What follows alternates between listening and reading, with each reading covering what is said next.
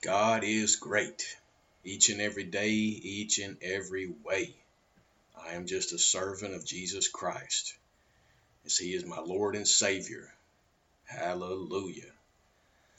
I hope you got to know Him, or I hope you get to know Him, as He is a saving grace that has provided so much discernment to where I it's so easy, brothers and sisters, to see through all of the shenanigans and all of the misinformation and all the lies. It's so easy once you have the discernment of God. Today we're going to be talking about what fake news is, who owns it, and the examples we're going to focus on today in Spotlight are two publications. One is the Atlantic magazine, and the other one is the Washington Post newspaper. This is Neo 420 Talks, the podcast speaking truth against the lies.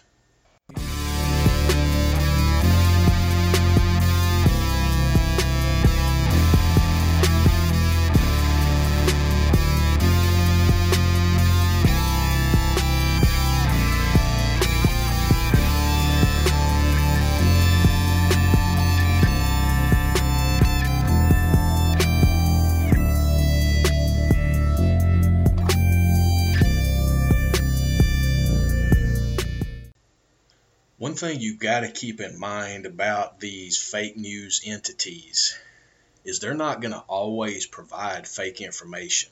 They're going to provide stories about real people, about real situations, but they're going to manipulate the stories so they are focused on pulling at your emotions, pulling at your heartstrings, right?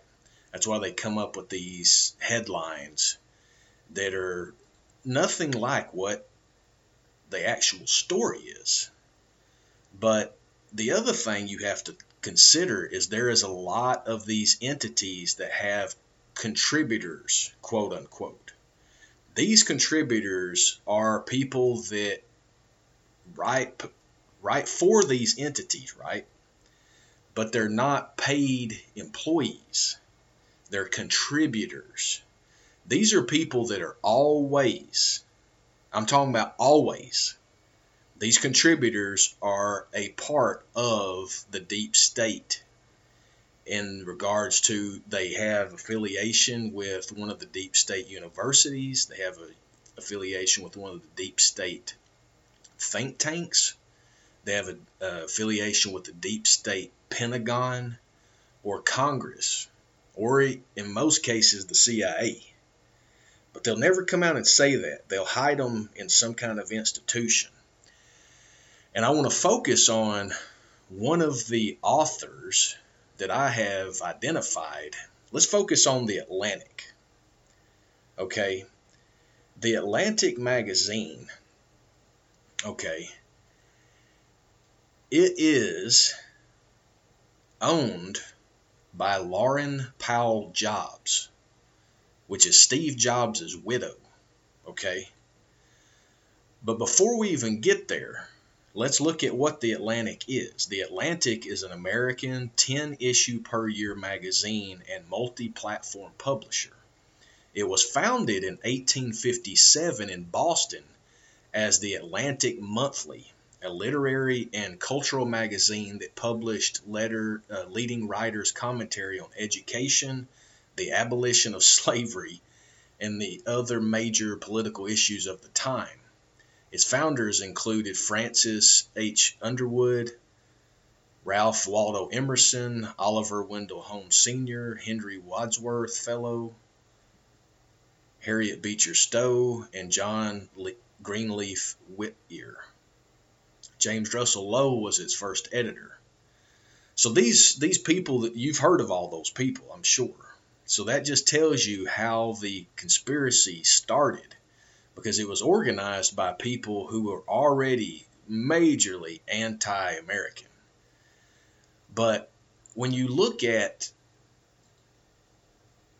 it's part of what is called so in July 2017 uh, David G. Bradley sold a majority interest of the publication to Laurene Powell Jobs, Emerson Collective. Okay. So this is again where these these these uh, wealthy they're not wealthy people, okay? These are people that are placed in these positions because they'll go with the agenda. So Laurel Powell Jobs has this collect this uh, non uh, this uh, it's called the Emerson Collective. It's a for-profit corporation focused on education, immigration reform, the environment, media and journalism, and health. It was founded by Laurel Powell Jobs, as I said. It's an LLC that uses philanthropy, impact investing, advocacy, and community engagement as tools to spur in the United States and abroad. They are a limited liability company and purport to engage in philanthrocapitalism. you see how they come up with these terms? Philanthropy was actually giving money away to the needy and to the poor, right, and the destitute. But look at what they do. Bill, jo- Bill Gates did it with the Gates Foundation. He transferred all of his personal wealth into this trust fund, which eliminated any taxation on the shares that he had of Microsoft. That's what Jobs did right here. Laurene Powell Jobs, when she got her uh, inheritance from Steve Jobs dying, this woman wasn't even successful, okay? But she, some kind of way, they make it out as if she just you know met Steve Jobs at a council event. And this this is all lies. I don't believe any of this. These stories. These people are placed in these positions. Okay, because you can just look at this woman and see that she's a she's a Marxist. She's a communist, useful idiot that is just roaming around, you know, doing this ridiculous stuff. But in addition to this Emerson Collective, the Emerson Collective was founded in 2004 by Laurene Powell Jobs in Palo Alto, California, named after transcendentalist writer Ralph Waldo Emerson. Again, this is one of the people that was, you know, that was the uh, that was the original founder of the Atlantic. Okay, so not only did she buy the Atlantic, but then she created a collective for profit philanthrocapitalism limited liability corporation that she named after Wolf, uh, Ralph Waldo Emerson. Okay. And, you know, everybody that knows about, uh, he was known as a poet, you know, a lecturer and philosopher, but he was a communist. Emerson was a communist.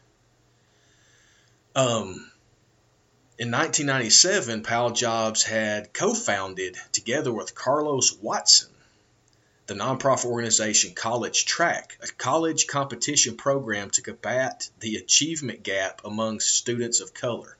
All they did was find the top athletes. Because if you look at Carlos Watson's background, it says he's an entrepreneur, journalist, and TV host, former contributor to the two gutter organizations of MSNBC and CNN. So that gives you an idea of who we're dealing with, okay? To, that gives you some context. But when we go and look at the articles that the Atlantic publishes, it is astonishing that they get away with this. It's literally astonishing because, um, you know, when you look at what they publish, it is so obvious that this group hates America. They hate anything to do with America. They hate anything that has to do with, um, you know, patriotism. They hate America, period. So here's an example of some of the articles that they have written, right? So this was, uh, they wrote an article called The Dawn of Everything A New History of Humanity. Then they wrote an article called Omicron is the Beginning of the End. And then they came up with Omicron is enforcing its own soft lockdown. And then we're about to lose track of the pandemic data. Ooh. You see how they're setting up like this false premise. These are just these are liars. These are professional liars, okay? They they do all of this. And let me give you an example, okay, of what I'm talking about. The author of the article Omicron is the beginning of the end. This is a contributing author for The Atlantic, and her name is Yascha Mounk. Y A S C H A, and then last name M O U N K. Okay? So, the beginning of this article, titled again, Omicron is the beginning of the end. First statement no matter the severity of the variant, the appetite for shutdowns or other large scale social interventions simply isn't there. That's her statement, okay? But as we go into this uh, article, it says scientists have their own way of deciding that a pandemic is over. But one useful social scientific marker is when people have gotten used to living with the ongoing presence of a particular pathogen. Skipping down, will the quote new normal end quote mean that the disease poses less of a risk? Or will people ignore COVID even if it continues to kill hundreds of thousands of people every year? That's see how this fake information they're sticking to the narrative of what this fake group of people is talking about. And I'm not even going to go through any more of this this crap article, but this author, Yascha Mounk, has written a number of articles very similar to this. Okay, just spin pieces. But here's where I'm gonna. This is brothers and sisters is where I'm trying to teach you to look at things. Okay, because this is where the dot collector comes into place. You got to collect these dots, okay? Because as I've been telling you for years, this is a small group of people. They conspire together and they work and they spit out the same lies, just in different ways. But because they have the power of these publication companies behind them, it reaches a lot more people because these companies can pay Facebook to get in front of you. They can pay Google operating system on your cell phones to get in front of you. That's how I came about knowing about the Atlantic. I've known of that magazine, but over the last year, Google and Microsoft have continued to push these articles onto my cell phone feed, and I just watch them. I've been collecting this data. I'm always collecting data, as you brothers and sisters know. But here it goes. Here's where the the my theory on all of this comes to proof. Okay.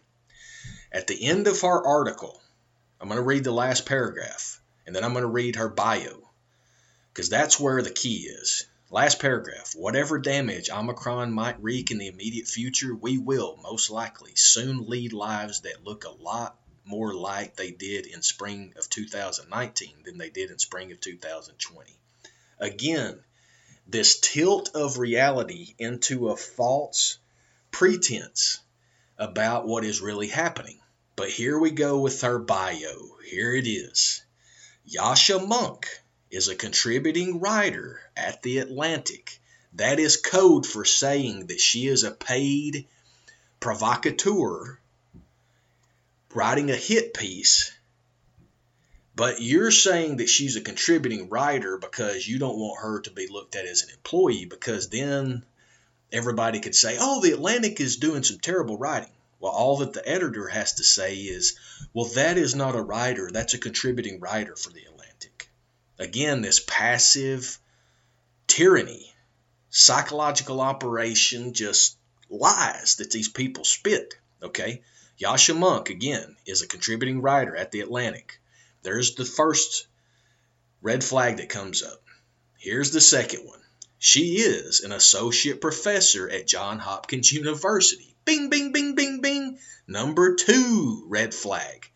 Because, to remind you, Event 201 that was put on in October of 2019 as a um, as a wargaming, as a scenario planning, as a simulation, the Gates Foundation organized with John Hopkins University and with the World Economic Forum to put together Event 201 that talked about a pandemic taking down the entire world co- economy.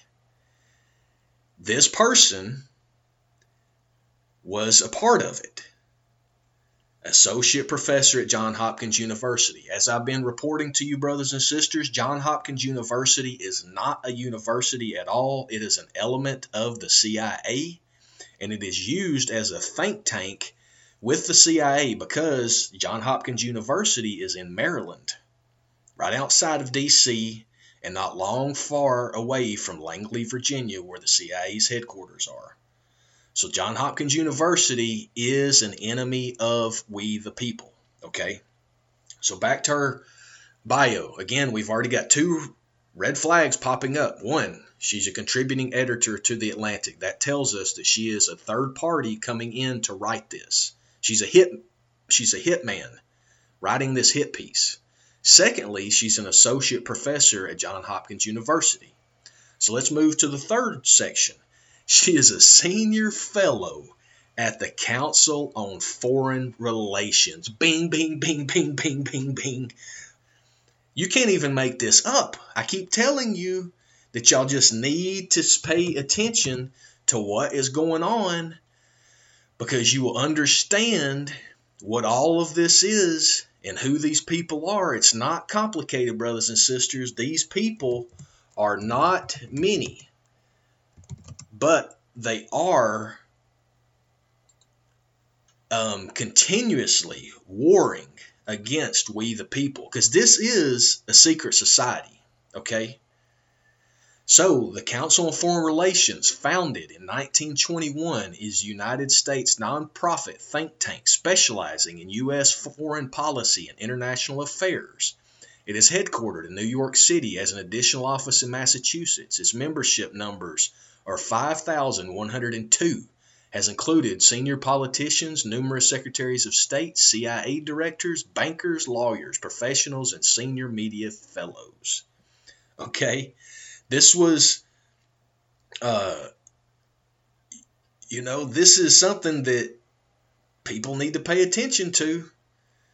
The CFR is where Joe Biden was speaking in front of them whenever he got caught saying that he held a billion dollars of, of, of loans from the country of Ukraine until they got rid of the uh, prosecutor that was looking into prosecuting Hunter Biden because his involvement with Burisma, which was the natural gas company in Ukraine that was owned by a criminal oligarch that was being investigated for high treason against the country of Ukraine. So, I know this is a lot of information, but you got to keep following me here, okay? So, uh, four red flags. Is it four or three? No, three red flags. Yascha Mounk is a contributing writer to The Atlantic, number one, associate professor for Johns Hopkins University, number two, and a senior fellow at the Council on Foreign Relations. Why is somebody that is one of the 5,102 members of the CFR writing for The Atlantic? And the reason is, is because they are trying to make you think a certain way. Okay? Very easy. But there's other writers like this Peter Wehner, W E H N E R, that writes for uh, writes for the the uh, Atlantic, and he is again is a contributing writer at the Atlantic and a senior fellow at the Ethics and Policy, uh, Public Policy Center. When you see anything about public policy centers or Council on Foreign Relations, these are deep state actors because you will never get in there. I would never be allowed in there. Not that I would want to, but I'm saying they pick who they want to be a part of it because they know that they will go along with the criminal activities. But again, the CFR is 5,000 100 and eight, I mean, 100 and 5,103 members. This is again is not a large group. But let me give you some idea of what articles Peter Wehner wrote for The Atlantic. The latest one on December 26, 2021, titled The Gospel of Donald Trump Jr. The former president's son told a crowd that teaching of Jesus have, quote, gotten us nothing, end quote. See how he's planting doubt into people's minds about uh, Donald Trump Jr., where he took that one segment out of a speech, but he makes it the hit piece. Second article from December 4th, 2021, by this Peter Wehner. Tucker Carlson is completing the work that Donald Trump began. There was a time when someone like Alex Jones would have been too toxic to embrace. That's how he starts off the article. Uh, then we've got uh, November 25th's article Philip Yancey's Message of Grace. 15 years after an accident almost changed his life, the Christian author reflects on grace, forgiveness, and faith. And this guy is an absolute communist. You just look at his crazy hairdo and his his glasses, and you know that he's communist. They they don't even they they are so ignorant that they can't even disguise themselves because they have no shame whenever they should because they are the filth of this earth in my opinion then we have the October 25th 2003 article from Peter Wehner of the Atlantic and it says the title is the evangelical church is breaking apart Christians must reclaim Jesus from his church this is the type of trash people that we have out here writing for the Atlantic. It just makes me sick with these people. I mean, they're just so sickening that it just I just can't even oh I, I'm beside myself. But I'm I'm doing this so you can understand what can be what is done.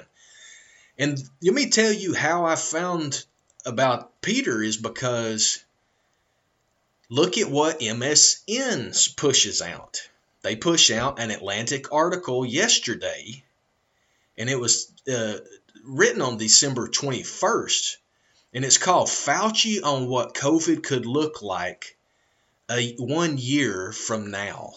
You see how they're already trying to push this out, and they're trying to be they're trying to protect Fauci. They're trying to make him look really good. Then they make Trump look bad in this article. I'm not even going to read it. But my point is again, here these operators work together. They are conspiring. MSN pushes out these articles drafted by the Atlantic and they push them out to all of our cell phones. They push them out to our cell phones using MSN, which is owned by Microsoft. Microsoft has the operating systems to our cell phones. Why do you think they always want us to upgrade our cell phones? Why do you think Xfinity is giving you cell phones all the time? Why do you think that they will give you money to trade over to your plan and actually pay you in order to change your uh, change your plans or change your service provider? It's unbelievable to me. It's unbelievable. So you've got enough of this fake news entity, the Atlantic but at least you at least you know what to look for now. Okay. Um, they're protecting Fauci. All of them are trying to protect Fauci, and it's only because Bill Gates owns Fauci. You know, so this is where it all is coming together, right? Thanks for staying tuned for this episode. Spread this far and wide with your friends, family, co-workers. Everyone needs to hear the truth, as the truth will make them free. John 8:32. This is the first of two episodes on this particular topic of Fake News 101, so stay tuned for that next one coming out shortly. Continue to review all of our past podcasts as we have been bringing you truth here at Neo 420 Talks, the podcast speaking truth against the lies.